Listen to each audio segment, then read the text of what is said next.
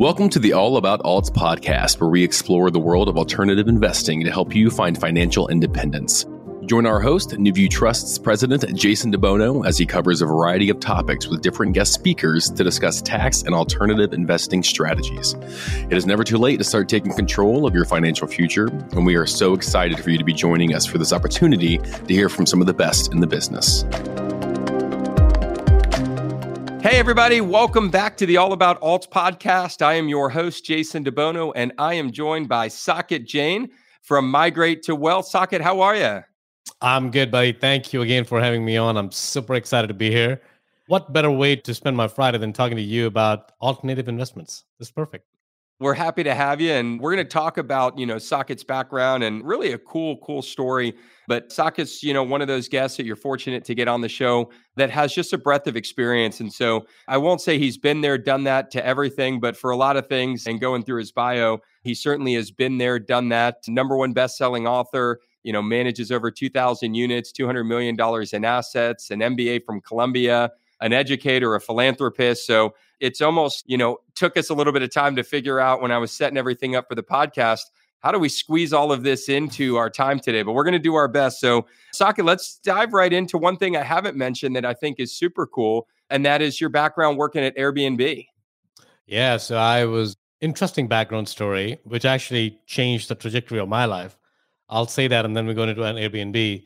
So I started my life, my professional career as a management consultant, which essentially means for people who don't know what that means is we would help people buy and sell companies. So essentially when we will buy a broken company, we'll help our clients fix them and then we'll sell them, right? I've done that for a living for probably about 15 odd years off and on.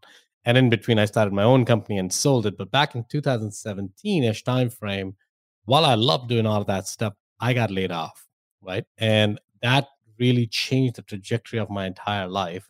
And the reason why I changed it because it shook me to the core of what exactly is the there's nothing called as job security, especially in the US. And I grew up in India, if my accent and my name didn't give away.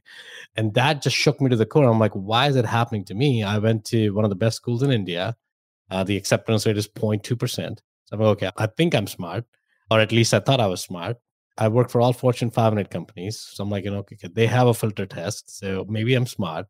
And then everything that I went to Columbia for my MBA. So I'm like, okay, they probably have a good filter criteria. So all the external markers were telling me I'm doing everything correct in my life. And all of a sudden, boom, 10 people in a boardroom decided that we're going to wipe out the entire division of a company. And I was impacted for no fault of mine that was really the time where I started thinking about okay, you know what, I need to take better control of my financial future.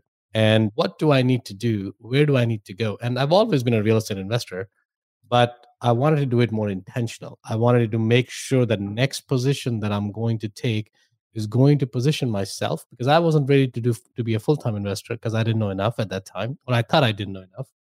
And I'm like, you know what? I need to make it again, put a consultant hat, what are the five, uh, three or five levers I need to pull to make sure I become a better investor? So I'm like, okay, you need, I need to surround myself with the right people. So I need to build a better ecosystem. I need to be in a place where I learn how to run some things that are real estate related. And then I want to make sure that I have the financial savviness enough to make sure I can manage my own portfolio instead of giving it away. That's really what led me to join Airbnb. And I was fortunate to be accepted in their uh, as running their business operations which was great for me because I was now seeing what makes an Airbnb successful. And I worked in different divisions within Airbnb. Again, all of that was intentional because I started, we acquired a company, and I, I still say we because I've, it's only been nine months since I left them. I started a division which was luxury homes, which we were renting homes, which was $20,000 a night, which is in your definition, uh, in our definitions, class A, which is the top of the top not everyone can afford it. But I started there and we were trying to integrate the companies together. And then I moved into Airbnb for work, which was essentially how do corporate treats Airbnbs? Can we build can we build a business around corporate housing? Right? Basically Google's of the world and everyone else and helping them do that. And then the third was really the bread and butter for Airbnb, which is the marketplace, which everyone knows Airbnb.com when you go there you find a place and we just kind of figured out what's the market dynamics of doing that and it helped me immensely to get a perspective of not just from the platform but also where the demands are going, where the supply is going, and where the gap is, and where do players play who are very, very successful. So it gave me an inside view. I had access to a lot of information, which I'm not privy to share with anybody. That's what led me to leave Airbnb because they wouldn't let me start an Airbnb fund. Like I, I want to start in my own fund where I would raise capital and buy Airbnbs for and, and run it for people, right? And there was a lot of conflict there because I had access to a lot of information. So December 2nd is when I quit.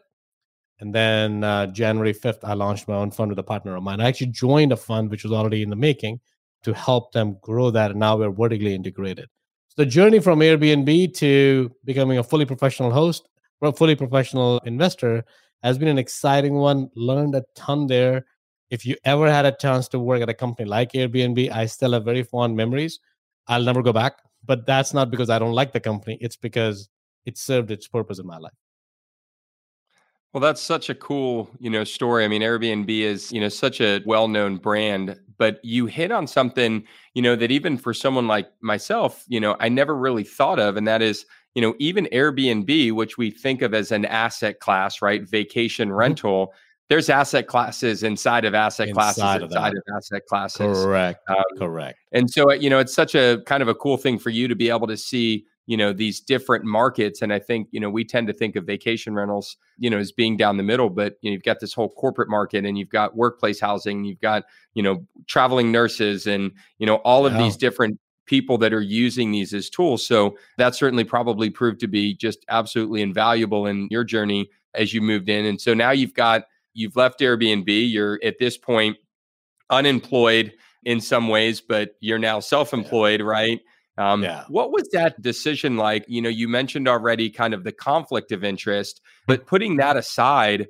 that's a big leap of faith, right? I mean, a lot of our listeners, they're all somewhere in that journey, yeah. right? Their yeah. goal is, you know, to build more passive income to replace their active income so they can right. make that switch. So, you know, what was that like for you? You know, what went into the decision making process mm-hmm. and how did you kind of mentally reconcile this concept of, give up a paycheck over here to go figure out yeah. how to make money over here? I can't say it was an easy decision, Jason. That's an interesting question. It's a very, it was an intense question for me. And the reason I'll again, well, you'll probably see a pattern. I'll go back and then come forward. During COVID, COVID was pretty rough, like every, like for everyone else.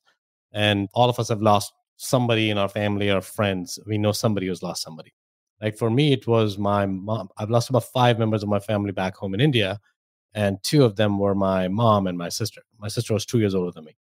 And all of this time, I'm trying to figure out to take back control for my financial future. But I was looking at it wrong. I was trying to figure out, I didn't connect the dots. And sometimes, even though you hear somebody, you don't connect the dots, but unless it until it happened to you. So when it happened to me, it was more around if it could happen to my sister who was two years older than me. So she's pretty young, uh, relatively young. It could happen to me. So I don't know how much time I have in my on this planet Earth. Hopefully, I have a lot longer than I imagine, but I don't know. I could be gone tomorrow. So then I started thinking about okay, if, if that happens to me, I've only been focusing on financial health because of 2017 event where I got laid off. I will never let that happen again. But what about my time? What about my memories with my kids? What about everything else that matters?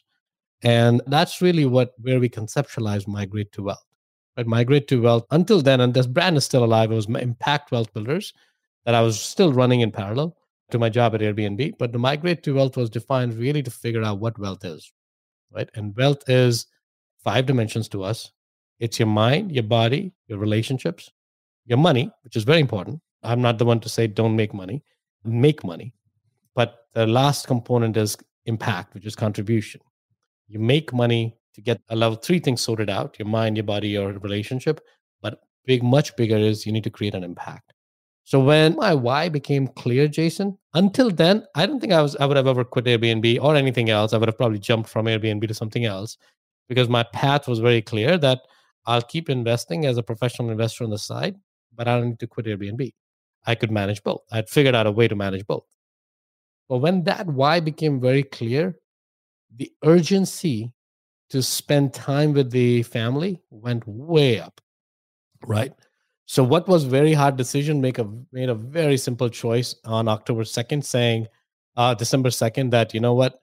There's never going to be a job that allow me to create memories with my family. There's never. This it's impossible because the demands they're hiring you for a reason, and you can't tell them that hey, I'm going to take a 30 day vacation and I don't want I want to take my computer with me.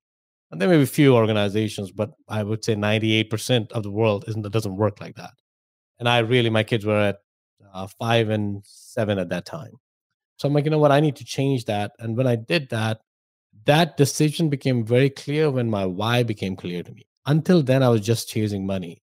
And when I was chasing money, there was never going to be enough money in the world that would have satisfied my hunger for money. Right. And I have no shame in accepting that.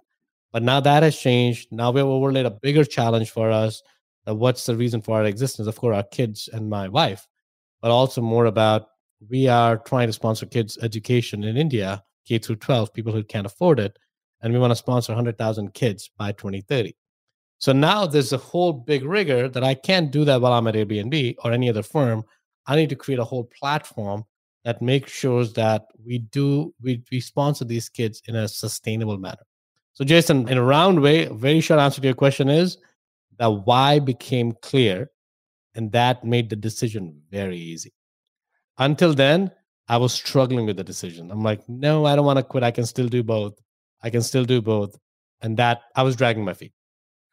Well, you know, I love digging into kind of the why, and you really nailed, you know, I think for a lot of people, they don't tend to stop and think about, and that is what is the why? You know, wealth is a lot more than just money. And I think we all, you know, we're raised in a, you know, a very marketing centric society and world where, you know, shiny objects are dangled and flashed in front of us all the time. And if you look right. at the, the way the world moves with social media. I mean, there's always the next thing we're looking at. And, you know, if, if you made 50 grand, your goal is to get to 100. And when you make 100, it's to get to two. And when right. you get to two, it's to get to three. And, yeah. you know, as you go, you know, you would have dreamed when you were making 50 grand to make 300 grand as would be you would be the greatest thing ever and you get to 300 grand you're looking around and that doesn't excite you anymore now you got to make 500 and you know you're chasing right. this idea of income and I'm sorry to hear about, you know, the loss of family during COVID. It was just an absolute nightmare for so many in terms of just the way that it impacted the world. But if there's a silver lining that we can look back and say COVID did for us, COVID created an environment where people started to put a value on all the other things. You know, they realized when they were working from home that they saw their kids come home from school you know, where they saw activities or they were able to, you know, go outside and do things. And they realized that, you know, when you're working, you know, every day, all day, and you're getting home, you're tired, you're fatigued. It, it has, it's changed the way that people think, myself included. And so I, you know, I love stories about kind of the good that comes out of the bad. And, you know, here's someone, you know, Saket that was laid off, you know, got back into the game at Airbnb, which people would go, wow, you know, it may have been a blessing in disguise. And then here you are some years later walking away from that to go and chase a bigger dream and a bigger goal. So good for you for taking those leaps of faith. thank you. That's a big and just I do want to add one point, right? I think the other point, which is very, very important for everyone's journey, if they're at that juncture point, it's important to silence the noise around you. And to your point, what you're saying is people would die to work at Airbnb. And I know my feeling when I got hired there, I'm like, oh, this is amazing.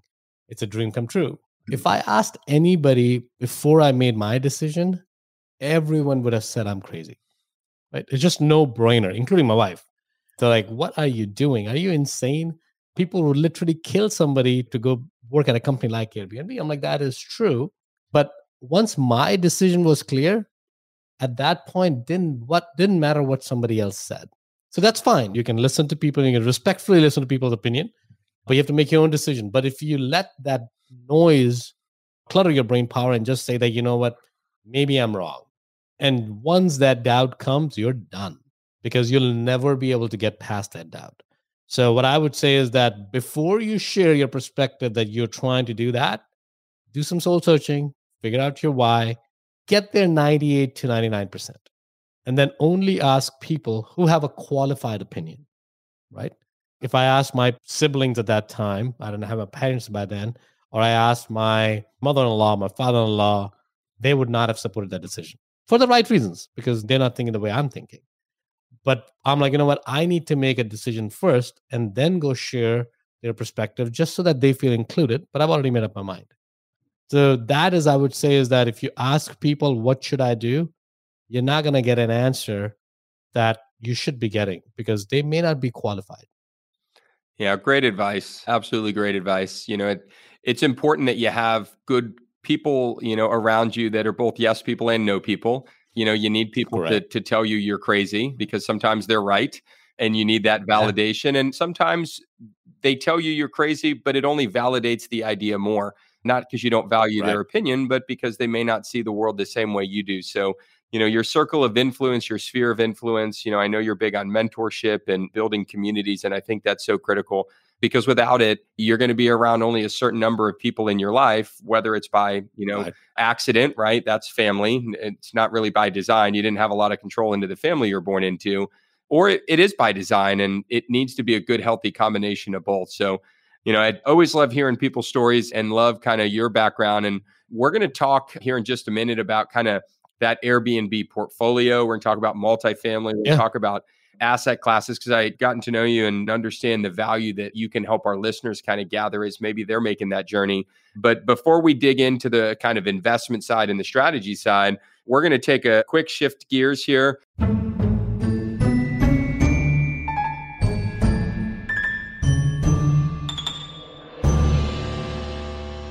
We're going to kick it over to our quirky questions of the day. Let's do it. You're about to get on the hot seat. These are listener submitted. So we appreciate those of you that take the time to send these to us. If you do want to submit any quirky questions, please do so to our show producer, who is Maggy here at the company. So it's Maggy with a Y at nuviewtrust.com with a U. So, all right, I'm going to go in with the last envelope here. You ready to go? Let's do it, buddy. Yeah. Starting off with a bang. Here we go. If you could switch lives with an animal for a day, which animal would you choose? I would choose a dog. And here's why. So I never grew up with a dog. I got bit by a dog in India when I was like eight, and I've since been scared of dogs because back then I had to get like 14 injections in my stomach.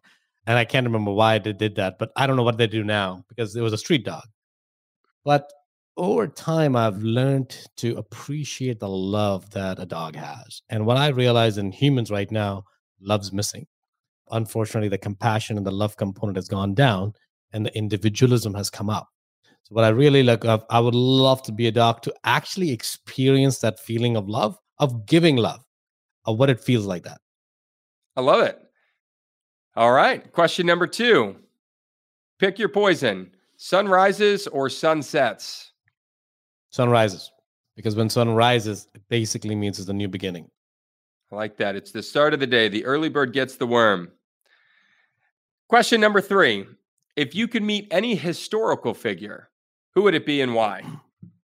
For the same reason I want to be a dog, I want to actually go back to being, if I could meet, is going to be Mother Teresa.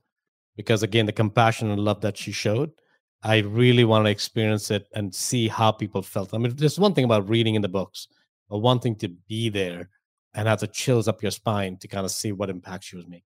All right. Well, I love that. Mother Teresa, it is. So thank you, Mr. Saket. You are officially off the quirky questions of the day. How All right, man. Those are hard questions. Yeah, you survived okay. I think you survived okay today. So thank you guys for continuing to submit questions. Uh, always one of my favorite parts of the show. So you know, the other uh, you know benefit of wrapping up the quirky questions, we now get to shift gears to you know the strategy side, and and this is the part I always love. I think a lot of times, you know, we talk about building wealth and we talk about tax efficiency and alternative assets, and all of that is good and great, but you know, we really try to to kind of do a few things on the show. I mean, we're fortunate to get the guests that we do, and we always want to understand how do people get to where they are. You know, not what do they do today, but I also love to dig in and really kind of touch through, you got so much experience, right? You've got a mm-hmm. background of investing, you've got a background of working in business strategy, which is certainly helpful in the investment world. You've got a background of the underpinnings and inner workings of Airbnb, which absolutely, you know, is certainly a benefit. So let's turn that and kind of talk about current world, real life strategy and how you're deploying it. Let's start with Airbnb. You know, we're going to talk a little bit about mm-hmm. commercial assets and multifamily, but let's talk about Airbnb. So you mentioned conflict of interest. You wanted to be on the investment side of Airbnb and, and manage and run a fund. Airbnb says no. You said thank you, but no thank you. So here we are. You've partnered off with a, an Airbnb fund. Talk to our listeners that may not be as well versed. What's an Airbnb fund? How's it work? And then let's Definitely. talk about the mechanics and and the strategy that's deployed, and and maybe go back to what you learned through that mm. process at Airbnb yeah. that's helped you out in from a fund management side.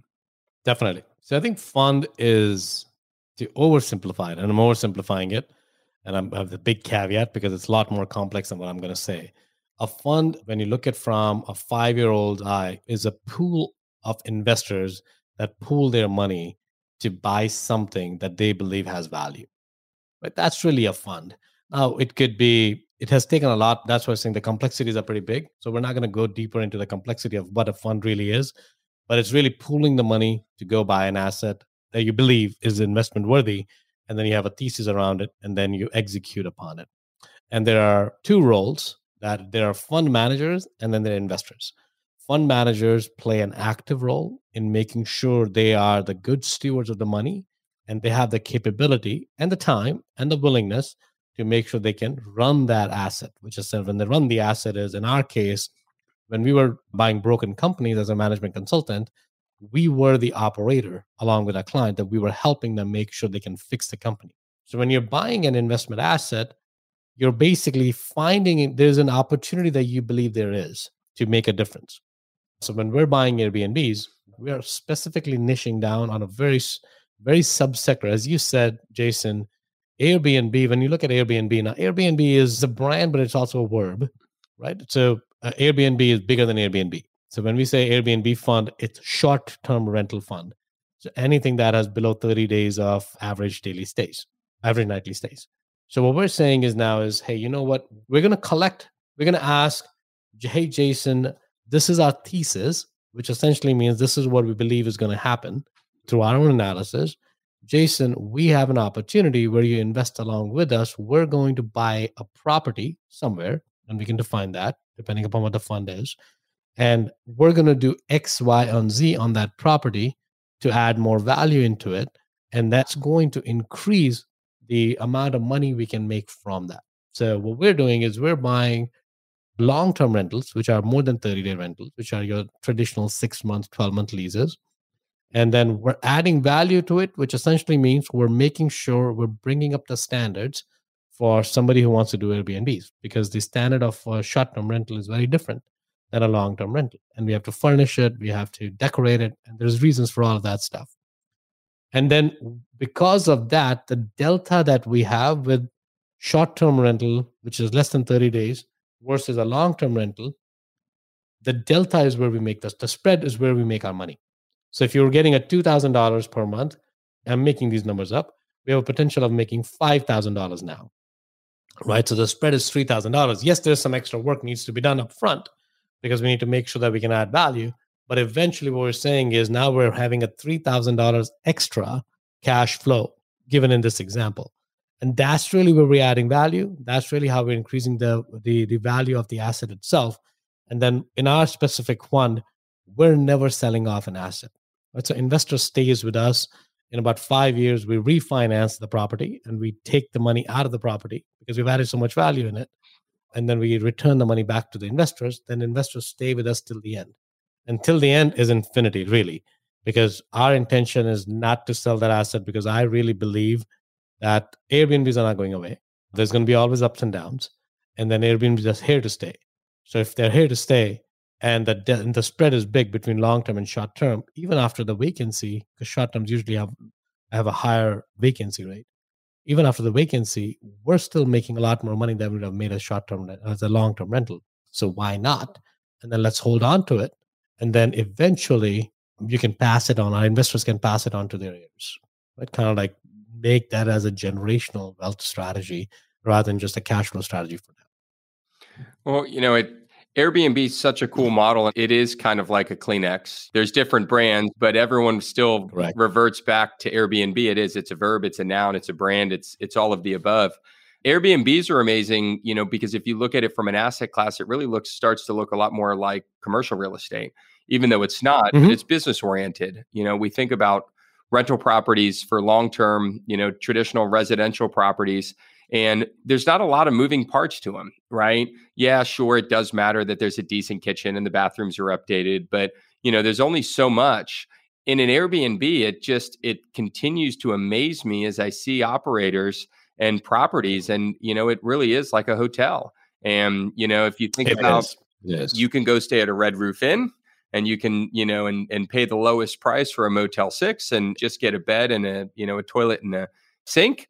Or you can go stay at a Ritz Carlton, or you can go stay at a resort that's got Mhm. you know bells and whistles, or you can go stay at a kid friendly resort.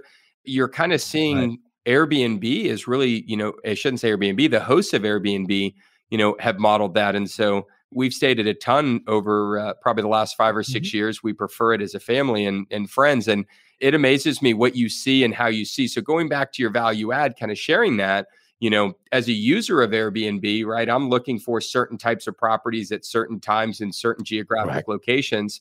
How do you, on the management side and the hosting side, how do you guys kind of draw the line between you know how much stuff do you put in the airbnb right how do you kind of decide between couch a and couch b because those Mhm. things matter They do. They do. So I think one thing you said it right, right? So our competition, when you are, well, first of all, I think before I answer that question, one thing is important, which, and this is a public data, so we can share that. When you start looking at Airbnbs, the mom and pop Airbnbs are struggling. If you haven't already, you will start to struggle. And there's a reason why I'm saying that because it ties into your question. The top percentile, the 75th percentile of the market is taken over by professional hosts, which essentially means over 10 properties, right? Because now you need to run it like a business. It is a business. It's completely different than running a long term rental where you buy a property and you sign a 12 month lease and you disappear, and unless there's an issue. In this case, it's a constant management. You're running it like a business and you have to scale it like a business. And if you only have one, you don't have enough scale in the business to do that. But if you have 10, 20, 30, 40, 50 Airbnbs, now you're able to run it like a business and scale it and make sure you can bring some efficiencies into the business, right? So that's important. And that translates into when you're making decisions on how should an Airbnb internal design look like, right? That's an art. There's no science behind it. It's you have to have an eye for in that specific market, in that specific demographic, what do they want? So for example, if you have a family that's coming into stay, if that's the demographic you're targeting, there's no board games in there. There's no kid friendly stuff around it. And you just pick it in literally 50 miles from the city and you're hoping that families would come stay over there. You could put any couch you want, it won't work, right? So you really have to go to what is the demographic that you're attracting is going to want in that property. If you are setting it for friends and you only have two bedroom and you're trying to attract a group of six, seven, eight people, now you're asking friends to share beds and they may or may not be comfortable with that. So I think it's just kind of like you have to really think from functionality perspective first, and then you have to bring out the design elements into it. And the way we do it, we make it very minimalistic. Kind of like our edges are straight. There's not a lot of curves in our uh, curves in our design because they're more appealing. Are color pops happening. We'll have red colors. We'll have orange colors. We'll have blue colors mix and mash together. And then there, you really want to have, if you can afford it, an interior designer designed for it. I'll actually give you a hack. If you go to Wayfair, you can ask them to design the furniture for you. Especially again, happens at scale, right? And Wayfair is an example. I'm sure there are other services as well where they'll say that let us design the Airbnb for you because they have figured it out. Not everyone has an eye for design. If I have to make a design choice, I'll suck at it. My partner, great at it. So we paired together on that on that end. So I think that's really what's more important is what's your demographic? What do they want? What kind of design works in that market? If you come to Raleigh and you build a Disneyland uh, theme there, it's not going to work. It may work. Chances of that working in Orlando very high because that's really what people are looking for. So once you start making these connections of who you're attracting, who your client is, know your target, know your market, and make sure that your product is catering to them. Which is true. I know what I said is very cliched. Is true for anything you want to do, any business, any long-term rentals, all happen that way. But it's very important in the Airbnb world, and here's why: because the only way somebody is going to even look at you look at your property is by going to an Airbnb.com or a Vrbo.com. And if the pictures don't sell it, you're not even getting a click. Right? Period. Yep. And if you're not getting click, you're not getting booking. So how do you get click to make sure you make it appealing? It's marketing at that point. And if you're not, if it's not appealing, the colors are not popping. If it's just plain white walls with blue colors on it, it's not differentiated, right? So a lot of that is just tactics to make sure that you're using these subtle tones to make people click on it. And once you get clicked, chances of your booking is pretty high. Well, it's an amazing, you know, combination of true investment, right? Good locations, understanding geography, understanding markets, but it's amazing how really unrelated to the true real estate model, you know, school systems don't really matter. You know, the things they that, yeah, you know right. you may look at in a normal rental are completely out of the window and I think maybe to put a bow on kind of the Airbnb is so we can move into the multifamily. I think what's been very surprising to me, and and it's not surprising in a bad way, just surprising over the last probably five years, ten years, is that you know Airbnb and Vrbo, you know they've been around a long time, and a lot of mm-hmm. people have been using them for a long time in very vacation driven destinations, right? Beach areas, ski areas. Right what's so incredibly surprising to me in a positive way is the amount of Airbnbs that are right in your own community, right in your own backyard, neighborhood houses that have been converted to Airbnbs. And you kind of you don't think about the other side. You think, well, if I'm going to get an Airbnb, it's because I'm going, you know, to Chicago and I want to be in the city, or I'm going to, you know, right. to go skiing and I don't want to stay in a hotel. I want a little more space. But man, oh man, if we're not seeing Airbnbs as a, just a regular way to travel as an alternative to a hotel in any major metro, any small rural area, they're everywhere. Right. And to your earlier point about asset classes, I think this is where vacation rental is key because people do, like to your point, like Airbnbs, but the other markets, there's for corporate housing, right? Then there's, we're talking about traveling nurses, you had mentioned. And then we're talking about family travels, work from anywhere. I just live in North Carolina, but I want to work for a month out in Colorado, right? So it's a mix of you want to combine the family, you want to combine the vacation rental, you want to combine the work, and you're now exploding that market. And COVID helped definitely. And then for all the users for Airbnb, thank you because I still own taxes, not taxes, own the stocks. So appreciate your support. So keep using Airbnbs, don't stop. So I think it's just more on that is that you need to figure out, you need to open your eyes and also look at maybe there's an Airbnb opportunity right in your backyard, to your point. You just haven't seen it, right? Because in your mind, it has to be in a ski destination or a beach destination. And for folks who have not looked into it, those destinations are very, very expensive mm-hmm. nowadays. The price points are at its peak. When I say peak, who knows it's going to go further up or not, but it's very high. So the numbers may not make sense anymore. So now you have to start thinking like an investor. If that doesn't make sense, where else does it make sense?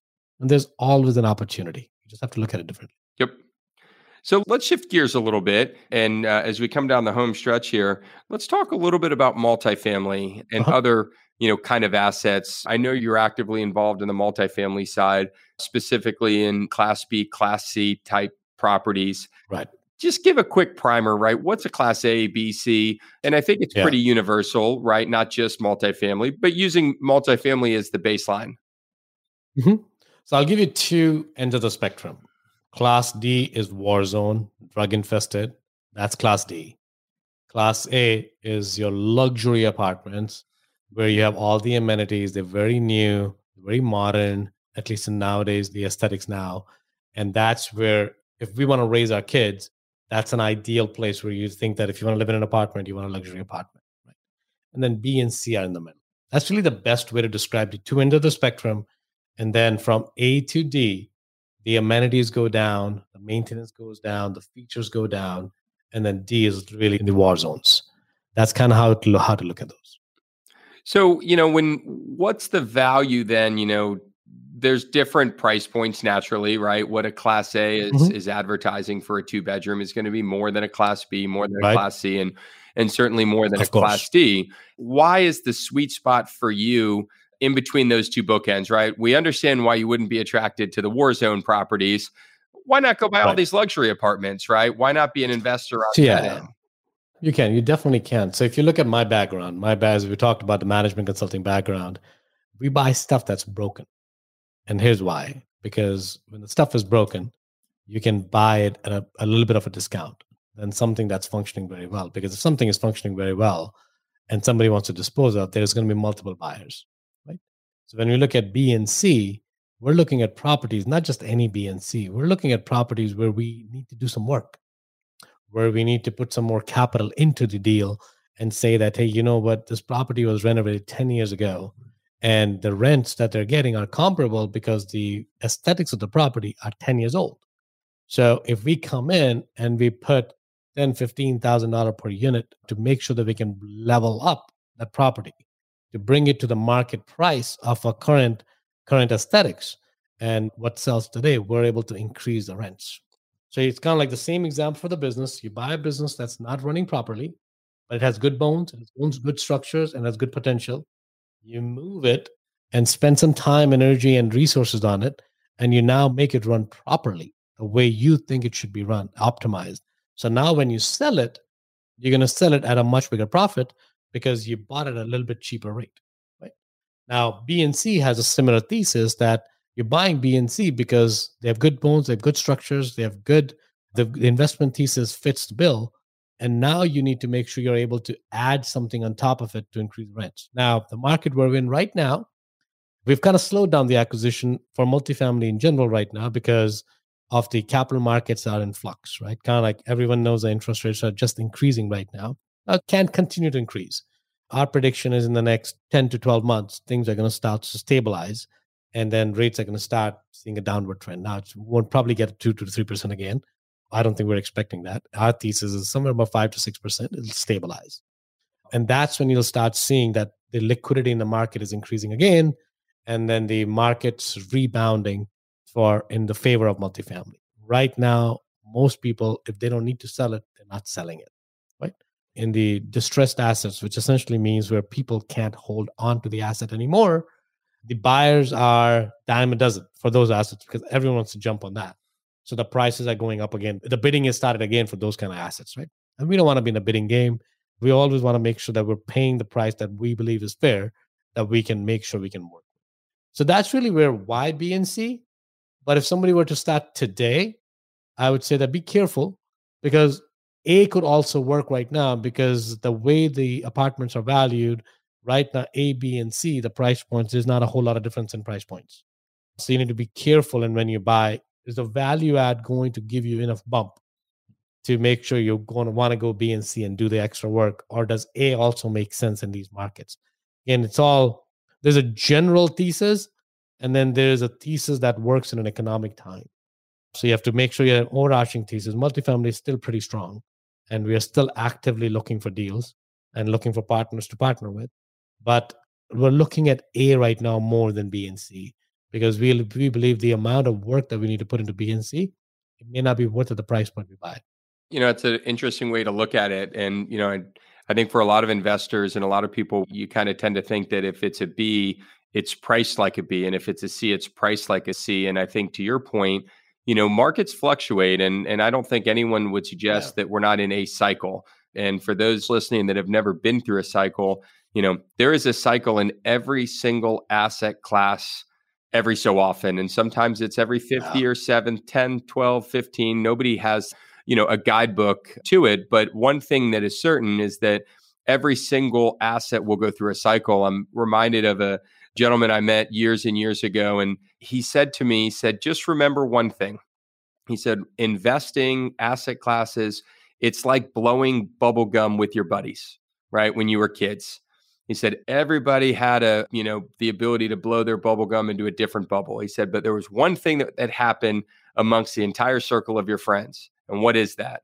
And it he all, said, you know, it all popped. It popped. And he took it a, yeah. a step further to say some of them pop and it's all over your face, right? Some of them just slowly lose air. Some of them they don't blow up, but they just don't get much bigger. And you know, his point yeah. that he took out of that is that's how asset classes work.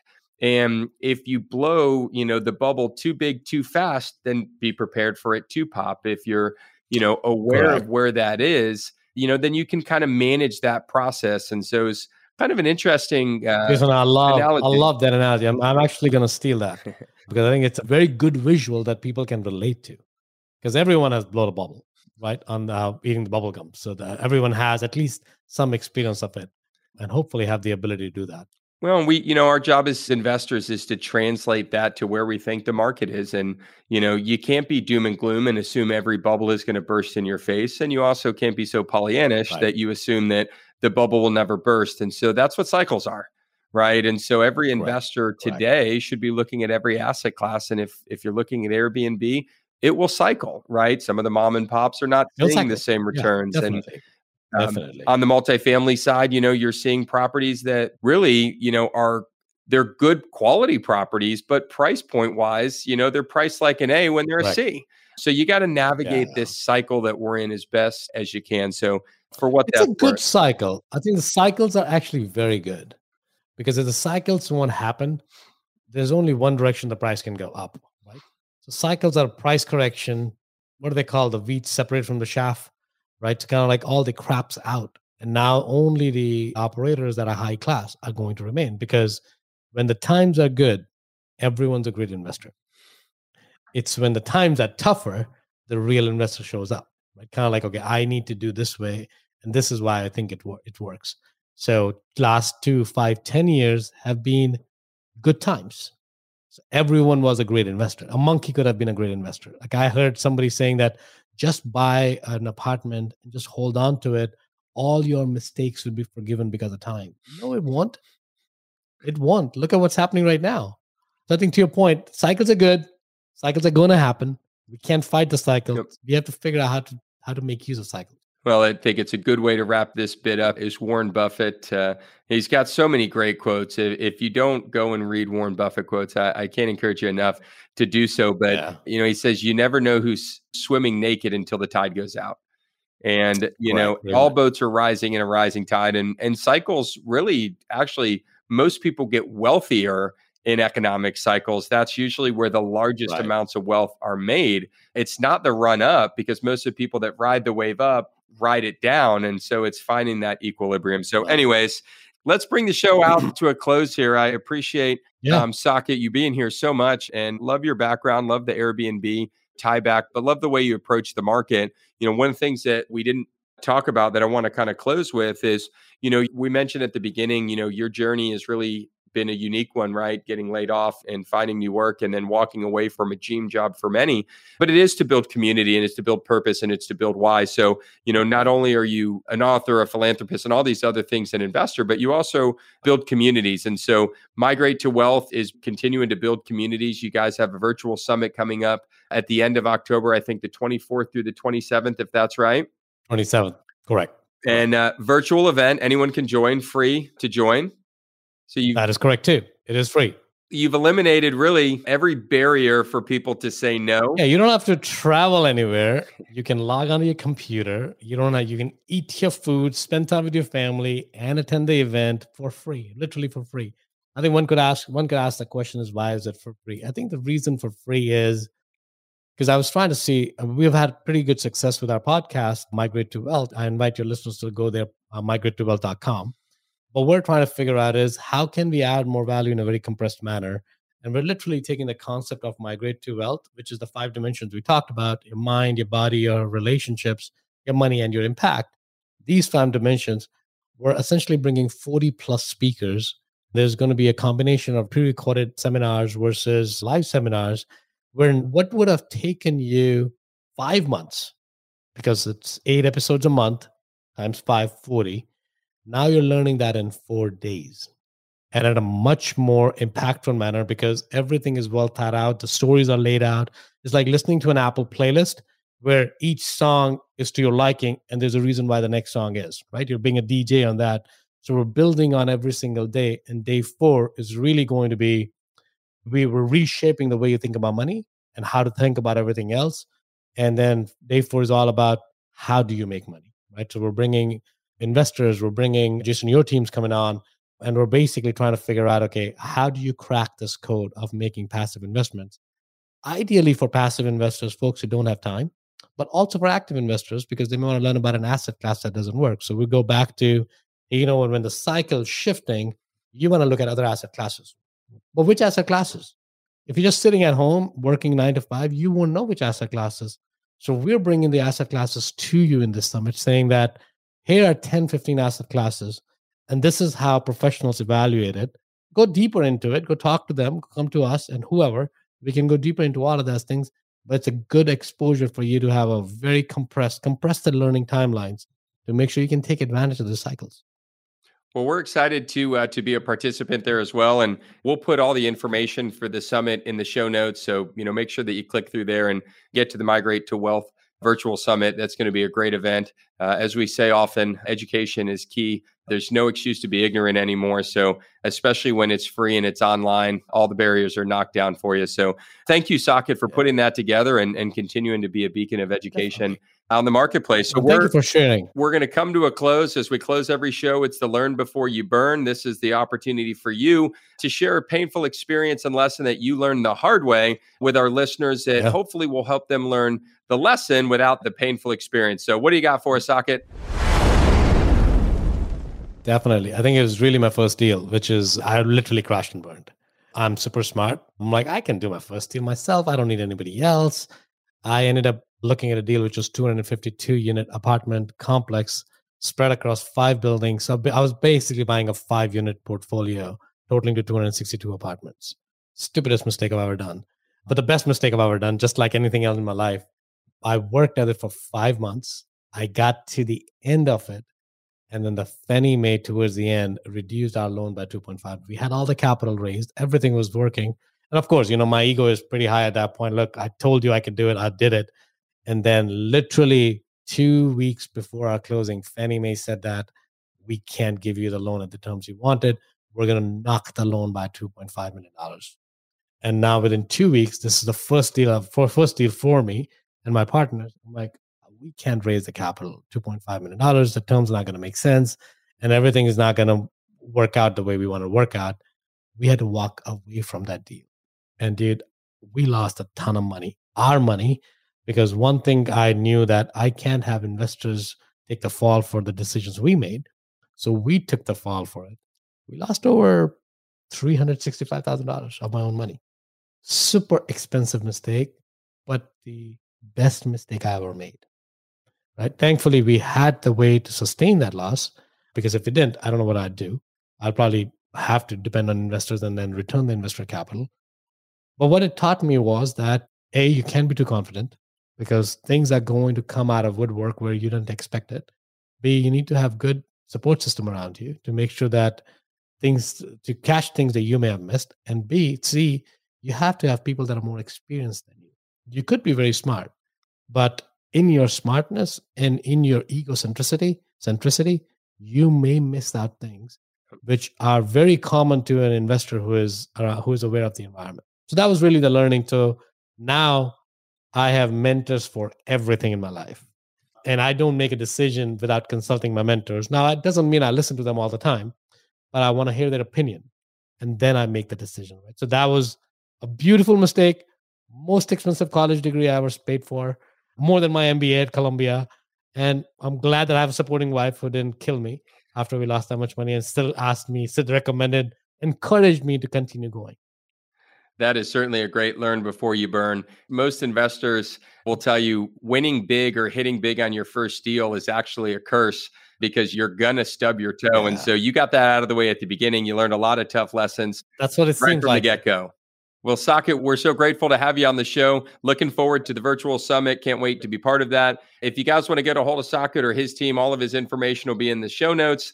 For those of you that are new listeners to the show, thanks for being here. Uh, we certainly hope you hit the like, share, and subscribe button and, uh, and continue to be part of our community as we continue to push forward uh, the educational content, helping you not only understand alternative asset classes and investment opportunities that are out there, but always do it in the most tax efficient manner so you can keep more of what you earn. So that is the end of the show today. Saket, thanks again for being here.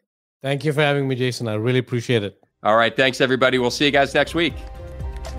Thank you so much for listening. We hope the information within this podcast has given you the tools that you need to find your way to financial independence. We would love to partner with you on this journey. Text ALTS, that's A L T S, to 407 708 1853 to learn more about how to get started today. Don't forget to follow us to make sure you don't miss a second of content, and we'll see you next week.